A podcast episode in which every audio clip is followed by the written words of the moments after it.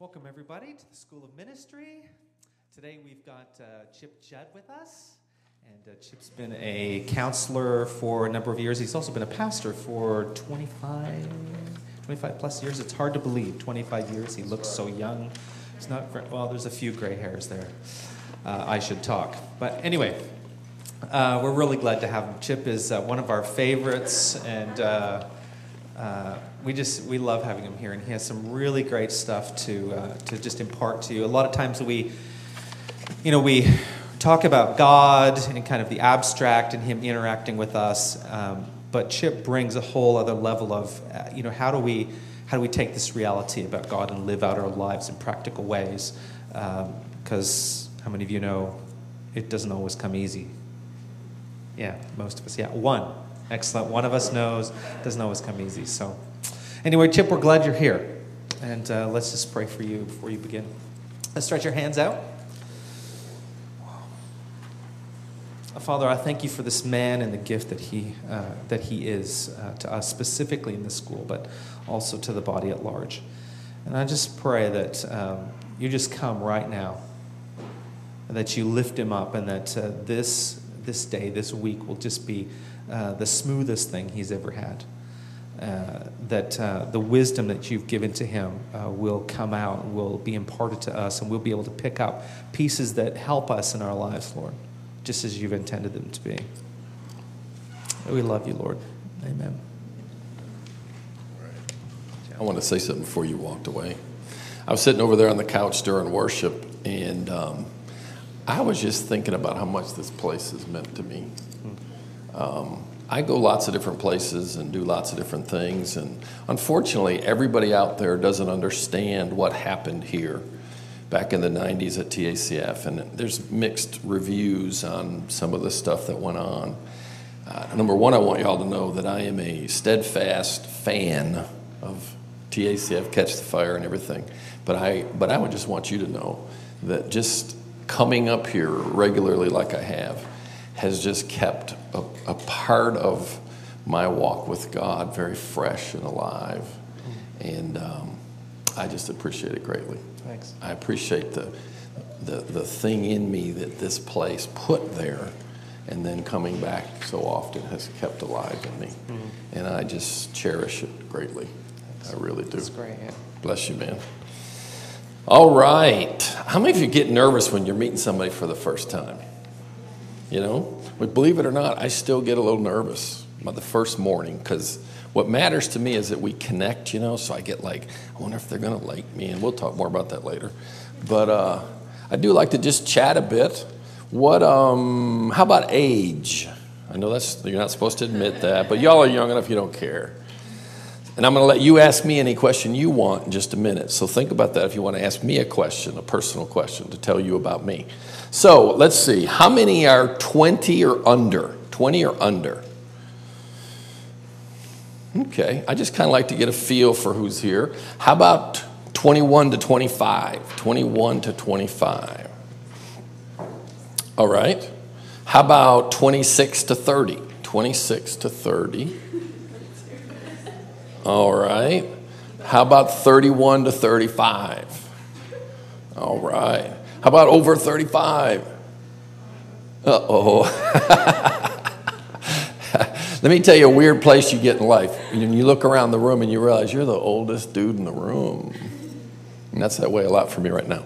All right, where are you from? I already talked to these folks a little bit. So, where are some of you guys from? Just call some stuff out. Oklahoma. Oklahoma. Nova Scotia, Nebraska, England, Indiana. Where else? Germany, France, Brazil. Pardon me? New York. I grew up across the lake in Buffalo. I live now down in South Carolina in Myrtle Beach. If you ever heard of a place called Myrtle Beach, I live about a half mile from the sand. I don't live at the beach, I mean on the beach, but I live at the beach and uh, just having fun. It's a fun place to travel out of. Um, another question for you: What? Just tell me some stuff you're learning. What are you learning here at the School of Ministry? Just tell me some stuff you're learning about faith. Cool. What else? What are you learning? Anybody? Man, you're not learning anything. Where'd Gordon go? Ungodly beliefs, the father heart, intimacy with God, hearing God's voice, prophecy. What was that over here? Prophecy. Cool. All right. Well, like Gordon said, I like to be pretty practical. And let me see what you got. Okay. Um, and we'll get into the notes in just a little bit, but uh, I'll just kind of. Do you have any questions you want to ask me? I'll just tell you a little bit about myself if you want. Yes, sir. Where are you from? Where am I from? Uh, South Carolina, Myrtle Beach, South Carolina. I travel now. I pastored. I pastored a church, planted and pastored a church for 24 years. Turned it over to another guy and his wife um, two years ago. And now I've been traveling for about 10 years, but now I do that pretty much full time and just go into churches and ministries and do consulting and teaching and workshops and counseling and just try to help people get healthy. So I've been pastoring for almost 30 years, and I've been a marriage and family counselor for about the same amount of time. So, what I share with you this week. We're going to talk about boundaries. We actually won't start that till tomorrow, but um, today we'll just kind of mess around with some stuff to get your head moving in a certain direction. Um, I, I'm married. Been uh, next month, May the 15th, I will be married 35 years. Now that's wonderful news, but here's what's even better. I'm talking 35 years, and I am still crazy, goo goo eyed in love. I, I, I, sat in my room last night and had to fight the urge to cry because I just hate being away from my wife. I hate it. And I just sit there and I think, you know, it's nice to have time to myself, but I just miss my baby. I miss her real bad. And I have three kids um, 33, 31, and 27, two girls and then a boy, only one married, and we have our first grandbaby, and that's very cool. Grandbaby's about uh, 16 months, and she's just ridiculous. It's so cool. And, um, you know, the, the, the thing I'm probably one of the proudest about is what I've already mentioned, and that is just having an amazing marriage. I mean, I have, uh, I don't know if you've heard the name Jack Frost, uh, but Jack Frost was one of my dear friends. I was uh, on the board of his ministry, still am actually, with his wife Tricia. But Jack and another guy named Philip Miles and I always hung out together. Whenever we were both in town, we'd always get together for lunch and things like that. And Jack one time said to me that my wife and I were the only couple he knew that were true soul mates that we really had just found that special place. And um, we really have, and we, we just drove back and forth to Atlanta over the weekend. And so we had six hours in the car, both directions. And of course, lots of time to talk and just whatever. And we just constantly are just blown away by what an amazing thing God has given us. How many of you want to have an amazing marriage someday? Who is married, by the way? Anybody here married? Nobody. Wow. So, one more time, how many of you want to have an amazing marriage one day? All right. All right. The guys are kind of like, I reckon.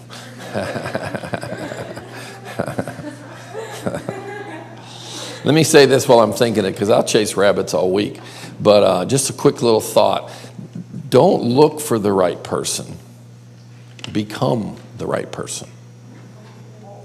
If you become the right person, you'll know the right person when you find him or her. So don't live your life looking for the right person. Expend your energy becoming the right person. And if you expend your energy becoming the right person, you're going to do a much better job of settling in with whoever it is that God wants you to settle in with. If you would, open your Bible to Mark chapter 10. Mark chapter 10. My Bible is my iPad. Isn't that cool? I love my little iPad-aroo here. I like carrying all these books in one little place. I'm really going to tell you a personal story, but it pushes us in the direction that I kind of want us to go and uh, talk to you a bit. Uh, again, I gave you a shot. Anybody want to ask me a question about anything before I forget that? How old am I? Great question. I am 57 years old. And not bad? A boy? Oh boy. it goes by quick, trust me. It goes by quick. And I'm honored to feel as good as I do and, and be involved in as much cool stuff as the Lord's allowed me to be involved in. But one time I was uh, pastoring my church, and um, this is probably, I don't know, 10, 15 years ago. And um, how many of you know what it means to have a pity party? You know what I'm talking about when I say a pity party? I was just feeling sorry for myself. And I was just kind of, I didn't like how the church was doing. I didn't like how things were moving forward. I didn't like how, uh, you know, I didn't like some things that I was doing, wasn't doing. I didn't feel like I was doing a good job. And I was walking around the sanctuary of my church praying, and I was just kind of having a pity party and telling God how unhappy I was and why didn't He do more to help and why wasn't the church growing and all this kind of stuff. And I was just kind of just feeling bad for myself. And I felt like God led me to this section of scripture, uh, Mark 10. Is that what I said? Mark 10? Okay. Verse 46. Mark 10, verse 46. And it says this Now they came to Jericho, period. Right? The end of a sentence. Then it says, as he went out of Jericho. Now, why do I make an issue of that? Because I believe now they came to Jericho, period, ending the sentence and then starting the next one as he went out. I don't think he just walked through Jericho. I think he came to Jericho and had meetings. He taught, he healed. Amazing things happened. Wild, cool stuff happened. Why is that important? Because it makes this story make sense. Imagine your city being visited by Jesus and all kinds of crazy stuff happening. Now he's leaving the city after turning it upside down. So now they came to Jericho. As he went out of Jericho with his disciples and a great multitude, blind Bartimaeus, the son of Timaeus, sat by the road begging. And when he heard that it was Jesus of Nazareth, he began to cry out and say, Jesus, son of David, have mercy on me. Now, I think you said you just learned about faith last week. Well, here's a guy. Jesus has been in town. He's heard stories. You know, one of his neighbors saying, My son got healed. One of his people he hangs out with saying this happened. All these amazing stories about what Jesus did while he's there. Well, this is a blind beggar. And he hears Jesus is going by. How many of you know he started to make a spectacle of himself? He started to make a lot of noise. Now, here's an interesting thought for you. When was the last time you made a spectacle of yourself because you wanted something from God so badly? When was the last time you wanted something so badly that you didn't care if you embarrassed yourself as you went after God? So he makes this big ruckus Jesus, son of David, have mercy on me. And you could say lots about this because I love the concept of mercy. Verse 48 Then many warned him to be quiet. How many of you know religious people are always telling you to calm down? You know, take a chill. God may not really want to do that. It may not really work out the way you think it will. You know, you might want to lower your expectations a little bit. How many of you know what I'm talking about? There's always people around you that will talk you out of what you're dreaming about. Now, what's cool is, did he let it affect him? Many wanted him to be quiet, but he cried out all the more. He didn't calm down, he got rowdier. He got even rowdier. Son of David, have mercy on me. Now you gotta, you know, you can build theology a lot of weird places, but this is an interesting place to build some theology. Verse 49 So Jesus stopped. Now, who was Jesus? Who was he in the flesh? He was God. This is God, the creator of heaven and earth, clothed in flesh. Do you realize a blind beggar stopped God in his tracks? God was on a mission, going where his next assignment was, and a blind beggar stopped him. stopped him. Boom. How many of you know unbridled passion gets God's attention? Unbridled passion makes God take notice. So Jesus stops. Remember where I started this story? I'm walking around having a pity party, and what happened is, how many of you have ever prayed and you can tell God's not even paying any attention? You ever, you ever pray a prayer and you kind of get a sense God's not even listening? So I'm walking around praying and I stop and I'm like, God, what's the deal? You're not even listening to me. And he led me to this passage. So here I am reading it, and honestly, it took me a couple of times reading it. So I get to verse 49. So Jesus stood still. God stopped and commanded him to come over. Bring that guy over here. So they called the blind man to him, saying to him, Be of good cheer, rise, he's calling you. Verse 50, throwing aside his garment. Anybody know why that's important? Anybody ever heard this before? In that day, just like in our day, you have to have a business license to do certain things. Well, in that day, for you to be a beggar on the street, you had to be certified. What does that mean? Someone would literally make sure this guy really was blind and he really had the right to beg.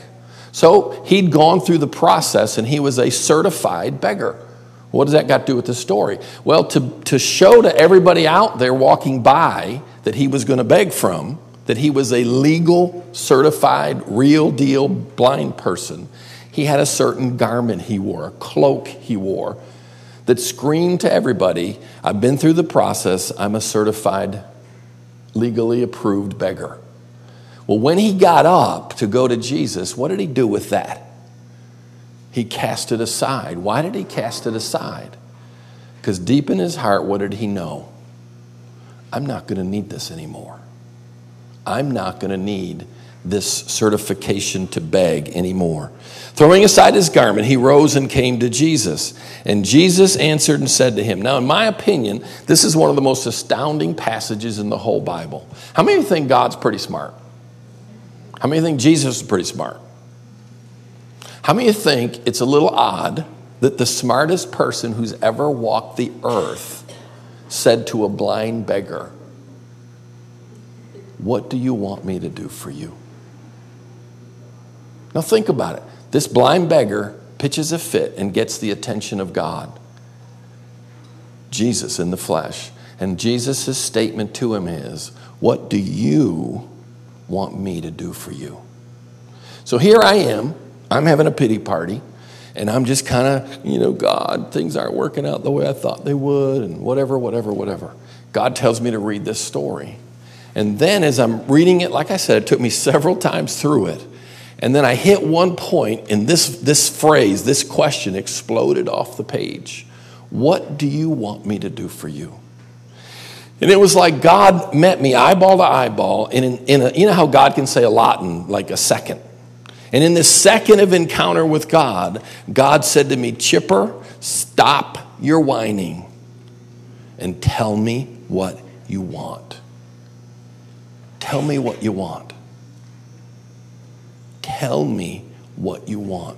Now, please hear this. This is probably 15 or so years. I've been walking with the Lord now. June will be 35 years. So this is 15 years or so into my walk with God. I'm not a baby Christian. And what I said, and I'm saying that to say this, what I felt like God was saying to me was this Chipper, when you were a baby, we did things one way. You're not a baby anymore. And here's what he said to me What do you want? And then he said, Come and get it. Come and get it. Now, how many of you catch what I mean by that? He wasn't saying, I'm just going to deliver it all up to you like I have. He was saying, I want to see something in you, some passion, some hunger, some desire in you that moves you and it pushes you through all the barriers you're now dealing with. So, what happened in this story? Jesus God in the flesh says, What do you want me to do for you? The blind man said to him, Rabbi, teacher, that I may receive my sight. Then Jesus said to him, Go your way, My sovereign plan has made you well. It says, Your faith has made you well. Now, what am I trying to say? I believe it was God's sovereign plan for him to be delivered or freed from his blindness, but I believe he had to play a part in it. Now, here's really where I'm going this morning. I believe most people's wanter is broken.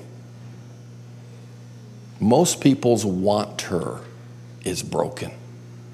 I'm 57 years old, and you know what's one of the things my wife and I are so grateful for? Our wanter isn't broken. We still want stuff. And when I say stuff, I don't mean just money stuff, although, be honest with you, we don't mind that either. But I mean, we want a couple of my favorite words. I won't bother writing them. Here's, here's words I love. What are some of the things I want in life? Intimacy, impact, influence, income.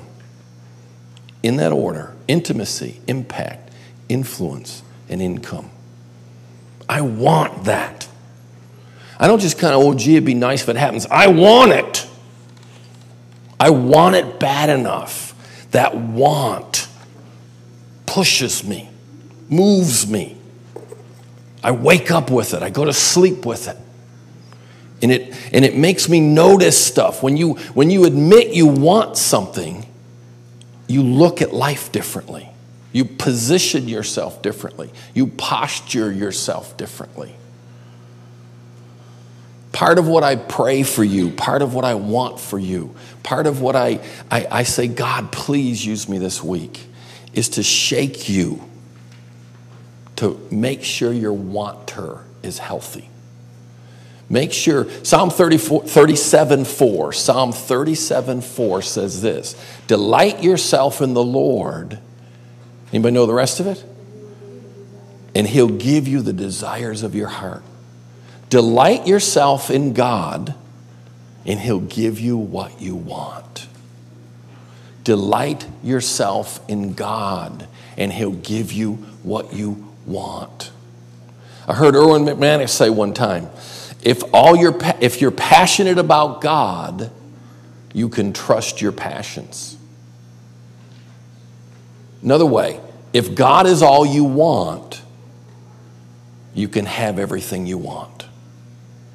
When I was going through this moment with God, uh, you know, I was kind of crying out to God, begging, you know, just being sorry for myself. And God said, Chipper, what do you want?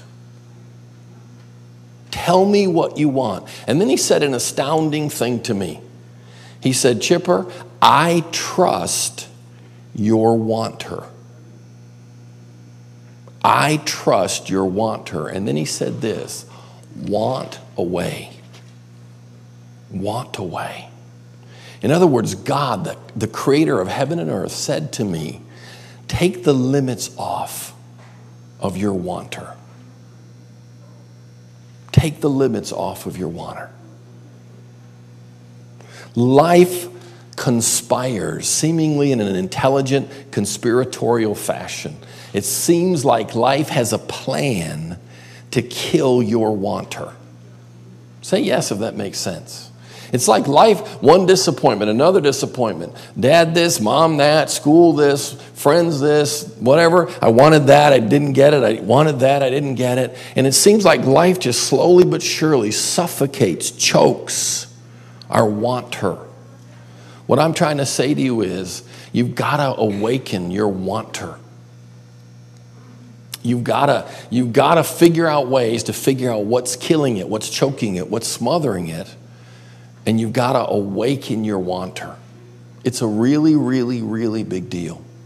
It's a really big deal to want stuff and give yourself permission to go there. Let me ask you a question.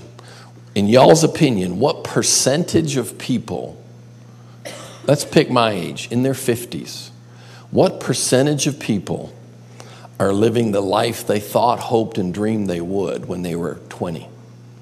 What percentage of people dreamed of a life at 20 that are living it at 50 or 60? What do y'all think? 5%? 1%? What? 2%. What's the highest I heard? 5? Anybody braver? 10%? How many of you agree that's kind of sad? Now, how many of you were thinking of non Christians and not Christians? How many of you were thinking of Christians when you said that? Here's the deal, folks you're probably not that far off. What are you going to do about that? You remember the parable of the sower? Sower sows the seed, some fell by the roadside, rocky soil, thorny soil, all that. We might talk about that some this week. Do you realize that if you follow that parable out by the road, rocky soil, uh, among the thorns, and then good soil, right? How many of the four permanently profited from what they heard? One out of four. One out of four. What if we just went around the room and only one out of four of you is going to get good stuff at, up here at the school and keep it? Getting it's cool, but how many of you know keeping it's better? That's part of what I meant to Gordon a minute ago. I've been at this for 35 years. I'm having a blast. The only part of what I do that I don't like is being away from my wife. It's the only, I love what I do. I could bore you to tears telling you all the places I've been in the last month Atlanta several times, Charlotte, uh, West Palm Beach, Florida, Destin, Florida. Different churches, working with them. Now, everywhere I go, I can't use the language we use here. Sometimes I have to. How many of you know when you go into a different culture, you got to learn to kind of talk the way they talk? Well, I go into some church cultures that don't get what you guys are learning. And so I have to say it differently. But I love going all these places. And a lot of these places, what breaks my heart is people's wanters are broken. You know why we have this crazy imbalance between leaders and followers? Most leaders are people who want something. How many of you ever heard Donald Miller, guy who wrote Blue Like Jazz? Anybody ever read Blue Like Jazz? It's a cool book. This guy named Donald Miller wrote this book, Blue Like Jazz. Well, then over time, a, a, a, couple of different friends told me you need to read his other book, and it's called A Million Miles in a Thousand Years. And in that book, they came to him and wanted to write a movie about his life and Blue Like Jazz was kind of the memoirs of his life. So they came to him and said, We want to make a movie about Blue Like Jazz. But in the process, they realized, you know, dude, your life's kind of boring. So to make a movie of it, we're going to have to change it. And so he had this amazing he had this amazing experience that he realized, listen now, if you're not living a life that would make a good movie, you're probably not living a good life. And then he said this, one sentence, one sentence. The whole book was built around one sentence. And he said this What makes a good story? And here's the answer a character who wants something and overcomes obstacles to get it. Now, in my business, as they say, that'll preach. A character. How many of you are characters? As I go through the week, I'll figure out which one of you are the characters. You know what I'm talking about? But how many of you know we all are? But a good story is about a character who wants something. Say, I want something. How many of you mean it? Two of you? Say it again. I want something. How many of you? I don't, I'm not going to ask you to right this second maybe in a minute. If I asked you, what would your answer be? What do you want? One time I was, I'll get back to that story, don't let me forget. One time I was doing a funeral. Uh, dear, dear friend of mine, one of the guys who helped me start our church. And he made a missions trip to uh, Uganda or somewhere, I can't remember, it was in Africa. And he, he's, he was a little hard headed and his wife's given me permission to say that, by the way. Um, and he just he they told him to take his malaria medicine. You know what? It was the Philippines. I don't remember. But it was somewhere that they recommend you take this 10 day or 14 day, whatever it is, preventive malaria medicine. He's big old strong guy, and he just, ah. Well, he came back from wherever it was, and within days he was sick, really, really sick. Well, he's again a bit hard headed. He just thinks, oh, I got the flu. The bottom line is he didn't go to treatment. And the short of it is, by the time he really realized how sick he was, it was too late. And he was 60 years old, definitely strong as a horse, way before his time. And this gentleman died. And I had to do his funeral. He was one of the rocks in my church. And I sought the Lord. And, and I guess to tell you the real part of the story, I got to tell you that he was hard to be. He was kind of a tough dude. He was big in every sense. He was physically big. He had a big voice. He had a big opinion. And he would overpower people. He was very intimidating. And so I learned a lot of things dealing with him. And actually, he was part of our leadership, and I had to kick him off the leadership because he was so brutal in the way he would try to get what he wanted. But toward the, la- toward the end of his life, the last five or so years, he had really started to get a hold of the Father's love. And he had really started to soften. And he had really started to not be quite so obnoxious in the way he went after what it was that he wanted. So I was getting ready to do his funeral, and I thought, God, I, I, I need a word. And I need a word for the congregation, for the family. This is, I mean, it just shook us all in a big way. And God took me to 1 Timothy 4:16. And 1 Timothy 4:16 has this phrase in it that your progress may be evident to all. That your progress may be evident to all. And what God dropped in my heart to say in the funeral was this Doug, that was his name, Doug. Doug was not famous for being perfect, but he was famous for making progress he was changing visibly before our eyes. But then the Lord sparked this thought in me What are you famous for? How many of you know people talk about you when you're not around? Y'all figured that out? Well, how many of you know you can think about what you'd like them to be saying? What would you like to be famous for? What would you like people to say about you? Like somehow, by the grace of God, 30 plus years ago, when I married my wife, I got saved a month after I got married. Think about that one in your head. I met the Lord a month after I got married. Now, we'll talk a little bit about that as we go through the week. There's a reason for that. I was a mess drugs, sex, I was a mess. I don't know when we're going to do the boys' talk this week, but the boys and I'll talk about some of what made me a mess. But the reality of it is, I married my wife, misbehaving right up to the wedding, and I loved my wife. And I knew I had just ruined her life. I mean, we literally, my wife was a virgin. We got married that morning and we celebrated our marriage that night. And as she drifted off to sleep, I stared at the ceiling in shock because all I could think about was I had just ruined this woman's life. Because I didn't think there was any way on earth I could be faithful. I never had been. Been cheating on her the whole time. But how many of you know, thank God, fear can sometimes be a good thing? And so what it did was it made me realize I needed help from beyond myself. Went on our honeymoon, I was in shock the whole time.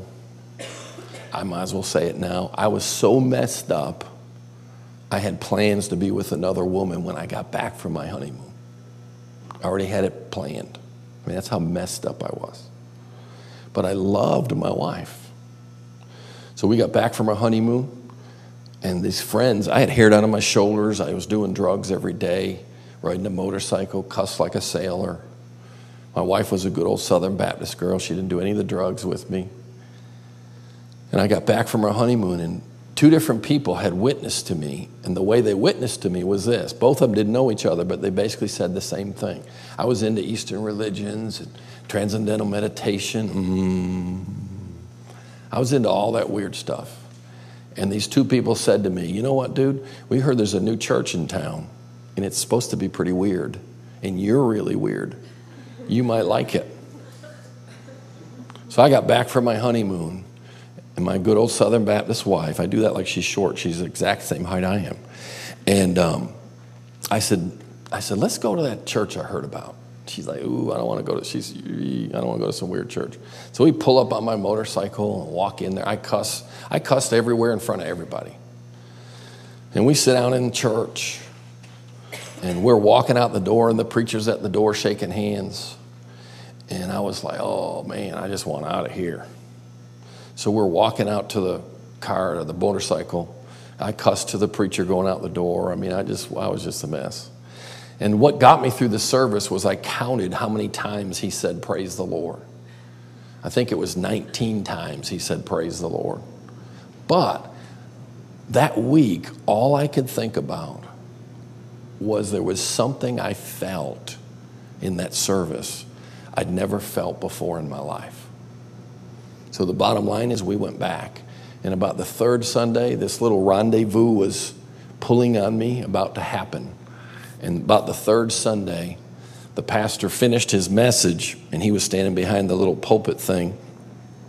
And he closed his eyes, you know, closing prayer. And when he opened his eyes, I literally was standing right there. Motorcycle helmets, wife in tow. And I said, Sir, I said, I don't know what you people have, but I've got to have it. Because I felt the pull of that awful life that I'd been living. And I loved my wife. And he took us in a little room and we prayed that little 30 second prayer. And while we were praying that little prayer, what I was praying beside it was God, if you're real, if you're real, could you please help me not hurt this woman? Could you please help me not hurt this woman? And here I stand before you 35 years later. Ooh, my goodness. I got crazy saved. Crazy saved. But somewhere back in there, I decided, I wouldn't have worded it like this. This is hindsight. But somewhere back there, I decided I want to be famous for being a great husband. Of all the things I might be known for, I want to be a great husband. So here's the deal the second most important decision you're ever going to make in life is what? What's the first most important? What you do with Jesus. The second most important decision you will ever make in your life, the second most important decision that has more impact on the joy, sorrow, pain, and pleasure, long term of your life, for generations to come, is who you decide to marry. Another way to say that same thing is the second most important gift God will ever give you is your spouse. Of course, the first most important is Himself. The second most important gift He will ever give you is your spouse. And somewhere back there in those early years, I just caught in my heart I want to be a great husband. I want to be I want to be a man who lives his life poured out in service to meeting the needs of my wife. I want to have a, how many of you know the Bible says that the wife is a glory of the man? Glory just simply means a reflection of something. I, I go into churches and work with pastors and their teams. When I go in, I'll be honest with you, I'm not impressed anymore by how good somebody can preach or teach. I'm not impressed anymore by how much they operate in the gifts, you know, and all these cool things happen. I'm not impressed by somebody that can wave their hand and half the church fall out in the spirit. I'm not impressed by somebody who can call people by name and birthday and address and whatever. I'm not impressed by all that. But what impresses me is if I meet you and I meet your wife or your husband and he or she glows with the glow of a well cared for person. Because listen to me carefully someday when you're married, the best reflection of your walk with God is not your ministry, your gifts, and your accomplishments. The best reflection of your walk with God is the person you live with, the people you do life with. They are the best reflection of who you really are. So when I go into places, I don't even make a real assessment of the pastor until I've met his wife, till I've met his kids, till I've met his friends. And you guys got to think about that because the best reflection of how you see yourself is the people you spend time with and the things you occupy yourself with. That's the best reflection of how you see yourself. So, way back there in the middle of all this stuff I'm talking about, God started dealing with me at that level of wanter and awakening my wanter, just stretching in me that whole idea that there's something important. Like, like I think this thought about that story from Mark 10. Jesus comes to this blind beggar and he says, What do you want me to do for you? Now, of all the things you might think of theologically, I believe this thought.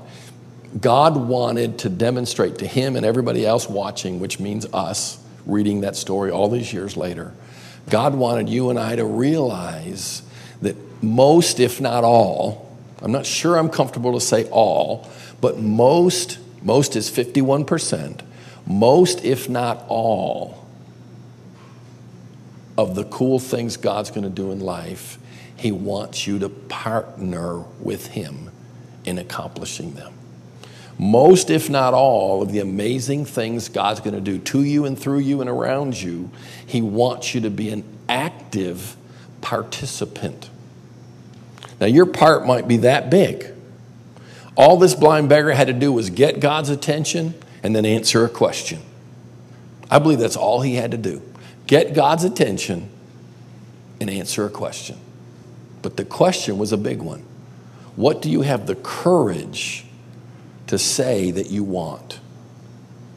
What do you have the courage to say that you want? Like I said earlier, life chokes, suffocates, and smothers our wanter. I beg you while you're up here, revive your wanter. Stir it, shake it, revi- you know, rejuvenate it, dust it off, charge it up. And then think about what is it that, that messes with my wanter? All right, I asked you a minute ago what percentage do you think people fulfill their potential, live the life they want? Let me ask you a question. Why don't more? The highest we got, I think, was 10%. So, what's the deal? Talk to me. I like you to talk back, by the way. I like questions. You can interrupt me in the middle of anything I'm saying. I like as close to a dialogue as we can possibly keep it this week. But what are some of the reasons people don't reach the life they want to have, live the life they want? Fear? Yes. Courage? They don't fight enough for their dreams. They, they don't have vision for what they want. They get defeated really easily. False responsibility, needing to take care of family. That's a good one. Pardon me? Not believing what God said to you. Yes. Ungodly beliefs. Shame.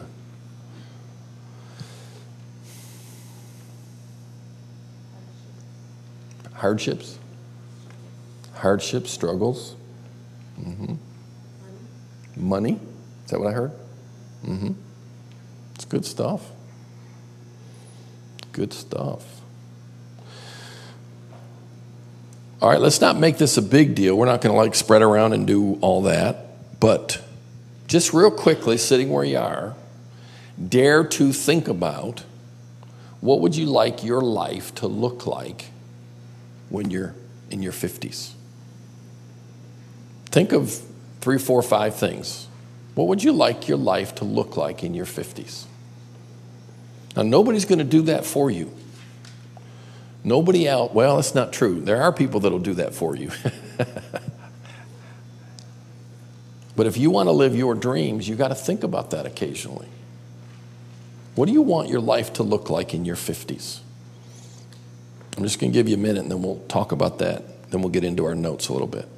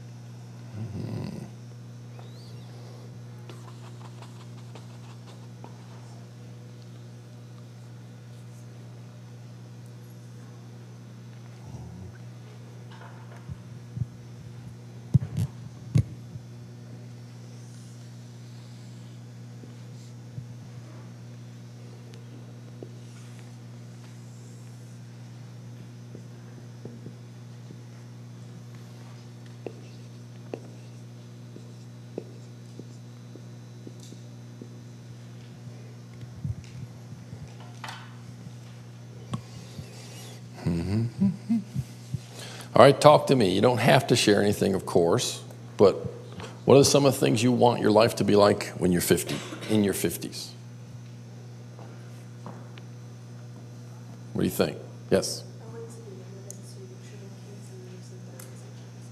You want to be a mother to troubled kids. Or youths like kids? A mother to troubled kids? Cool. Not the ones you had, right? Uh, Do you want to be married to some amazing fella who's as amazing as you are? More. Cool. I like it. So he inspires you. I like it. What else? Pardon me? What else do you want? Pardon me? Having children. It is pretty cool. Yes? A face to face relationship with God. Cool, cool. Unfortunately, you'd be surprised how rare that is. Unfortunately, as I travel around the church, it's really kind of sad. But it's changing. What else do you want? Pardon me? Success. Success. That's cool. Nothing wrong with that. Nothing wrong. Anything else? Lots of laugh, laugh, love, love, love. I got you. Lots of love. I got you. Sorry about that. My fault. Lots of love. I agree with that. Early retirement. That's cool. Nothing wrong with that either. Anything else? Want to be an amazing giver, give tons of stuff away. Yes, sir. Pardon me? Responsibilities. Gotcha. Yeah. I'm sorry. I, I, had to kind of piece it together. I gotcha. Where are you from? France. All right. Sorry. My, my issue. Responses. So, what do you mean by that?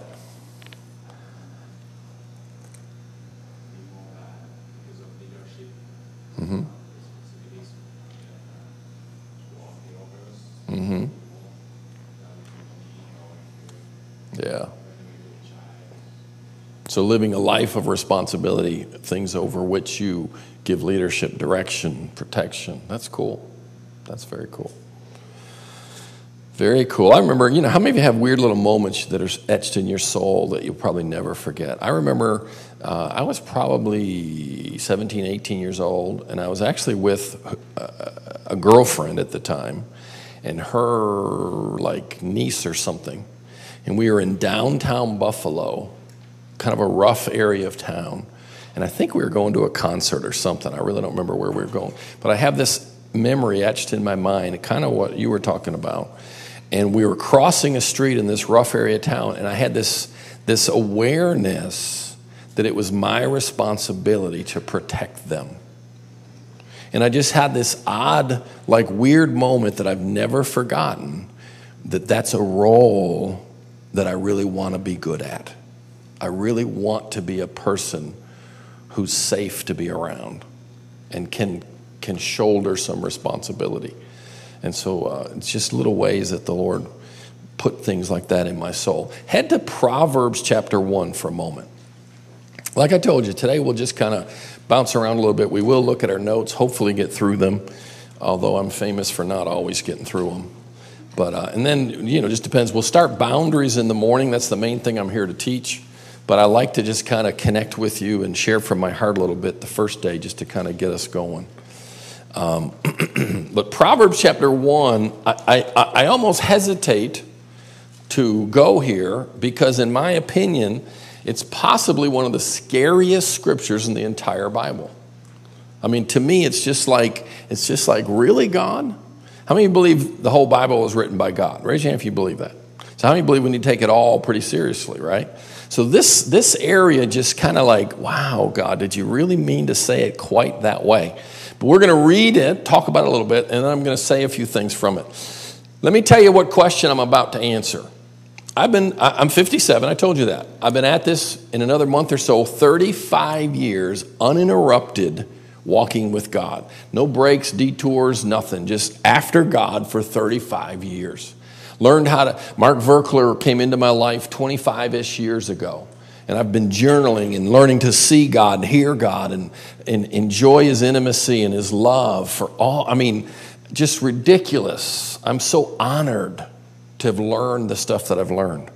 If you were riding an elevator with me and said, Hey, aren't you that guy speaking? Yeah, whatever. What's the one thing, as you've watched people over 35 years pastoring and counseling, what's the one thing that is the most critical element that keeps people from growing and going where God wants them to? I'm about to answer that question. The one thing that keeps people from growing and going. I don't know how to arrest each of you like I'd like to. I mean, if I could, I'd walk to each of you and lock eyes and make you covenant with me or something. I'm not all that in a bag of chips. But this, this season of your life, you're here, you paid money and time, you came out of your normal life out there and you came here. Of all the things you can get out of this, possibly what we're about to talk about is the most important of all. Not more important than the Father's love and all that, but you'll see, hopefully, how that fits in what I'm about to say. All right, Proverbs chapter 1, verse 20. And we're going to use this little drawing up on the wall here. Proverbs chapter 1, verse 20 Wisdom calls aloud outside. She raises her voice in the open squares. Wisdom is the mind, heart, plan, purpose, insight of God, Jesus, Holy Ghost, all that stuff. She, wisdom, verse 21, cries out in the chief concourses. At the opening of the gates in the city, she speaks her words. The bottom line is this wisdom, the insight of God, God's speaking into any situation you'll ever be caught in for the rest of your life. Wisdom is there talking, wisdom is always crying out. Now, here's the problem How long, you simple ones, will you love simplicity? For scorners delight in their scorning, and fools hate knowledge. Now, don't get caught up in who's a fool and who's not. The issue is what makes a fool a fool is someone who doesn't love knowledge. Turn at my rebuke. Surely I will pour out my spirit on you. Wait a minute. You're going through life, and life shows you something about yourself that isn't working. Life shows you something about yourself that isn't working. The most foolish thing you can do is not listen and just go on as if life didn't tell you anything. Turn at my rebuke. Surely I will pour out my spirit on you. What does that mean? When life shows you something about yourself that isn't working, and you turn to pay attention, God's Spirit will be plentiful and His words will be made known to you. What does that mean? God will be there. Because I have called and you refused. Because I've called and you refused. Let me finish it. I could say what I want to say right there. Because I've called and you refused, I've stretched out my hand and no one regarded, no one paid attention. Because you disdained, rejected all my counsel, and would have none of my rebuke. Look at what happens here. To me, this is the craziest passage of Scripture. I also will laugh at your calamity. I will mock when your terror comes. Here's what I hear when I read this life shows you something about yourself that needs to change. You give God the hand. How many of you know what I mean? You say, you know what, God, don't feel like dealing with that right now. And then later, the very area of life that He tried to speak into begins to cause you trouble. And now all of a sudden, you want God to rescue you. Now, I believe He will, but this is trying to shake us.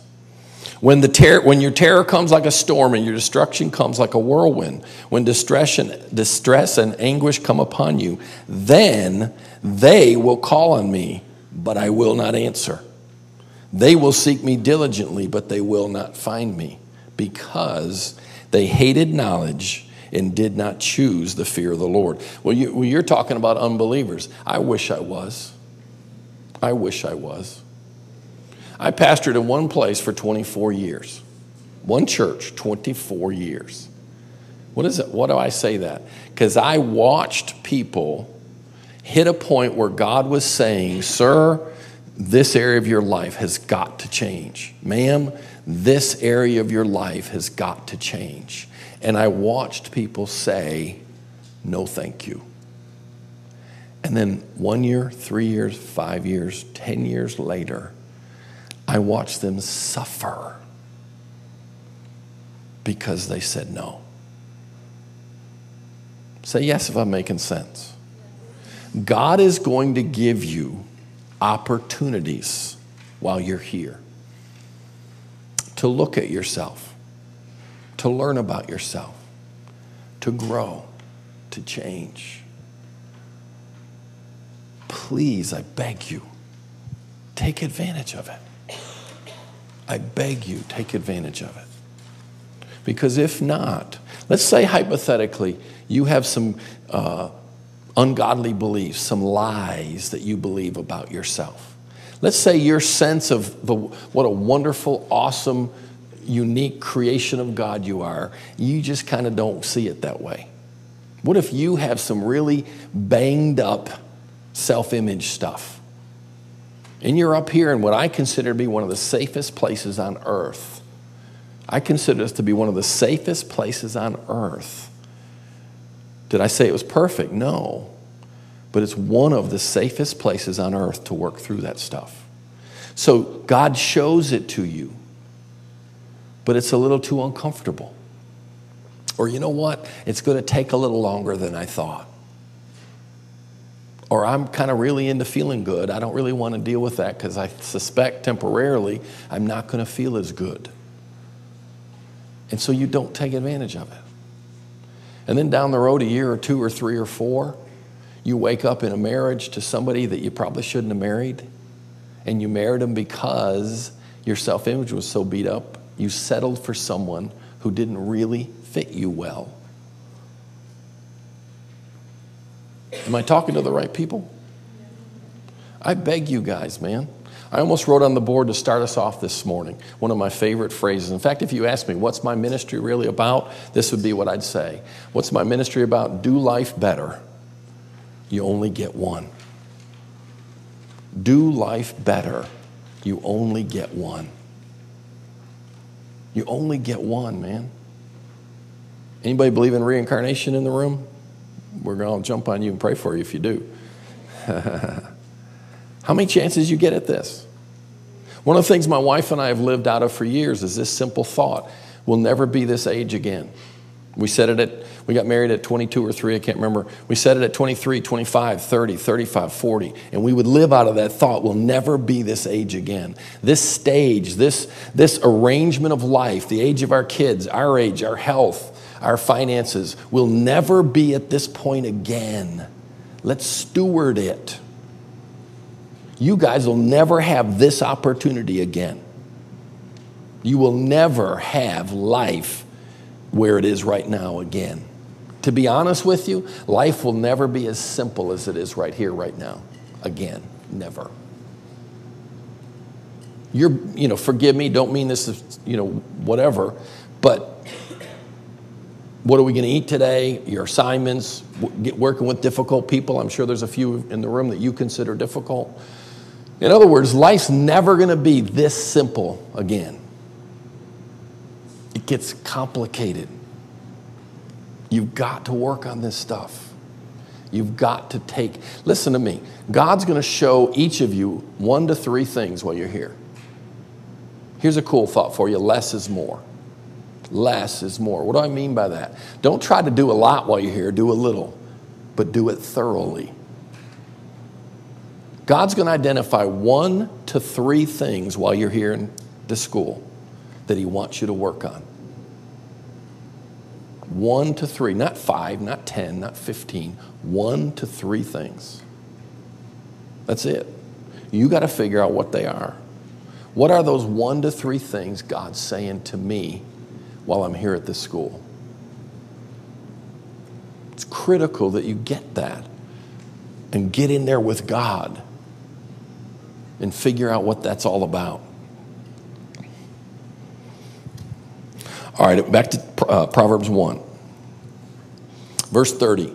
They would have none of my counsel and despise my every rebuke. Therefore, they shall eat the fruit of their own way and be filled to the full with their own fancies. For the turning away of the simple will slay them, and the complacency of fools will destroy them.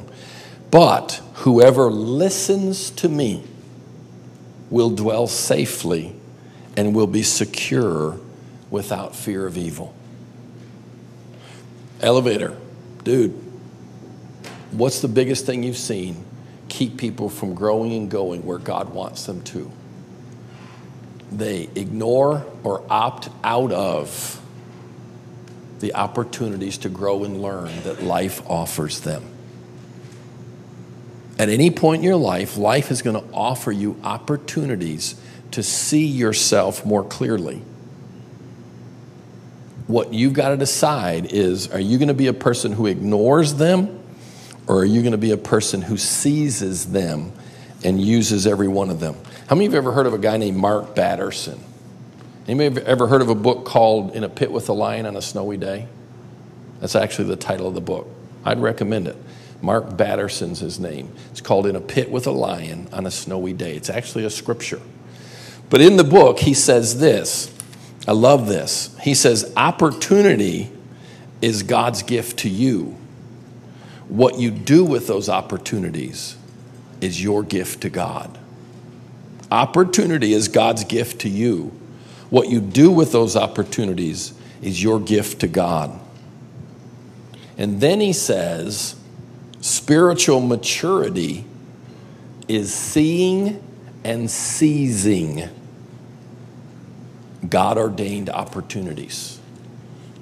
Spiritual maturity is seeing and seizing God ordained opportunities. And then he says this cool phrase a healthy life in God is what he calls opportunity stewardship or the stewardship of opportunity. That's just a cool way to think. Now, why did I put this drawing on the wall?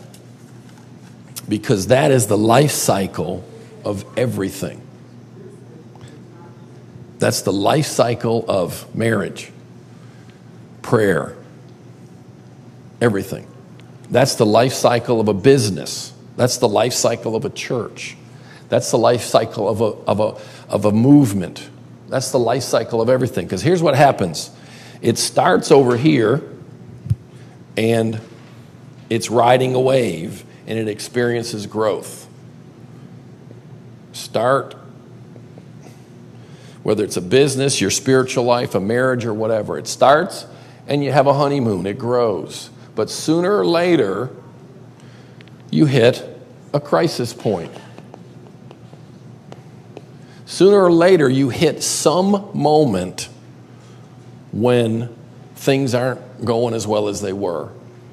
Now, John 15 says, I'm the vine, my father's the vine dresser, you're the branches. It says, every branch that doesn't bear fruit, he does what with? Casts it aside. Every branch that bears fruit, what does he do? Prunes it that it might bear more fruit. What does that mean? This is really, really important. In every area of your life, you'll go through a season of growth, but then you're going to hit a point of pruning where God says, I really love how you're doing, but you can do better. And I want to show you what's holding you back, and then let's deal with it. Because if you don't, if you don't seize the John 15 moments, what you do then is you experience plateau or decline. I asked you guys what percentage of people in their 50s or 60s are living on fire for God, centered in the will of God. The highest we got was 10%. Why? In my opinion, life presents you with opportunities to adjust, and we don't take them. And if you don't take the opportunity to, to adjust, you decline or plateau. Most Christians go like this, then this, then this. What should life look like? It should look like this, then this, and then this again. Your whole life, I don't have room to go upward, your whole life should be this pattern repeated over and over and over. Because as you grow and flow in God, He's going to show you stuff about yourself. Here's what I would challenge you at any given moment in life, you ought to be able to say, What is it that God's working on? What is it that God's working on? And it's always something He's either trying to do to you or through you. It's always something He's either trying to do to you or through you. How do you know what it is? You got to figure out where the mirrors are. Am I making sense? Guess what? Moments, moments are mirrors. You hit a moment of life, and if you have the eyes to see, you see things about yourself in that moment that you can then take to God and say, God, why did I handle that moment the way I did? You know what, God? I've done that before. Why? What is it in me that makes that particular moment go that way? Now, how many of you know God could answer that question? How many of you know God could touch that part of you? And God could bring you to a place of health and wholeness. I used to have a profound fear of disappointing, disapproving, not having the affection and appro- I feared rejection. I used to get in front of people like this and I'd be a basket case, just a nervous wreck. I pastored my church for years. Listen to this thought now ministering from my need instead of to yours. I started ministry preaching more out of my need for you to like me than I did God's need or desire to meet your needs. And I was just, a, I was a nut. Battled with these bouts of depression and, and just self doubt all the time. And some of what we're going to talk about all this week are the things that I've learned where that stuff just doesn't happen anymore. The last thing in the world I want to do is act like anything. But I have to be honest with you. I go into churches, I work with a church that has 12,000 people in it, 8,000 people, 2,000 people, 1,200 people. I'm just thinking of different churches 600, 700, 150, 200. I go into all kinds of settings. Listen to me. I don't care anymore. I don't care. I really don't care because I've learned some stuff about getting my needs met. You know, one of these guys pastors a church of 8,000, calls me last year sometime. And he said, Dude, he said, I'm wrestling in, in, in, my thought life. I'm thinking thoughts I shouldn't be thinking. I'm being tempted to look at stuff on the internet I shouldn't look at. He said, I need some help. I said, Well, I'd be honored. He said, and then he said, This is what he said now. He said, You know why I called you? I said, No, sir. Because you're not afraid of me. Everybody else is afraid of me. And you've proven to me you're not afraid of me and you'll tell me the truth. Now, how many of you want God to be able to use you? You got to deal with your stuff. Am I making sense? I'm trying to stop here so we can take our break. All I'm trying to say to you is this you've got to pay attention. You've got to let life talk to you. And if you don't, you're going to miss windows of opportunity for God to mess with you. And we'll talk about it all. It'll sneak into everything we do all week long. Any quick questions before we take our break? All right, what do we take? About 15 minutes? Is that usually the deal? All right, bless you guys. See you in a minute.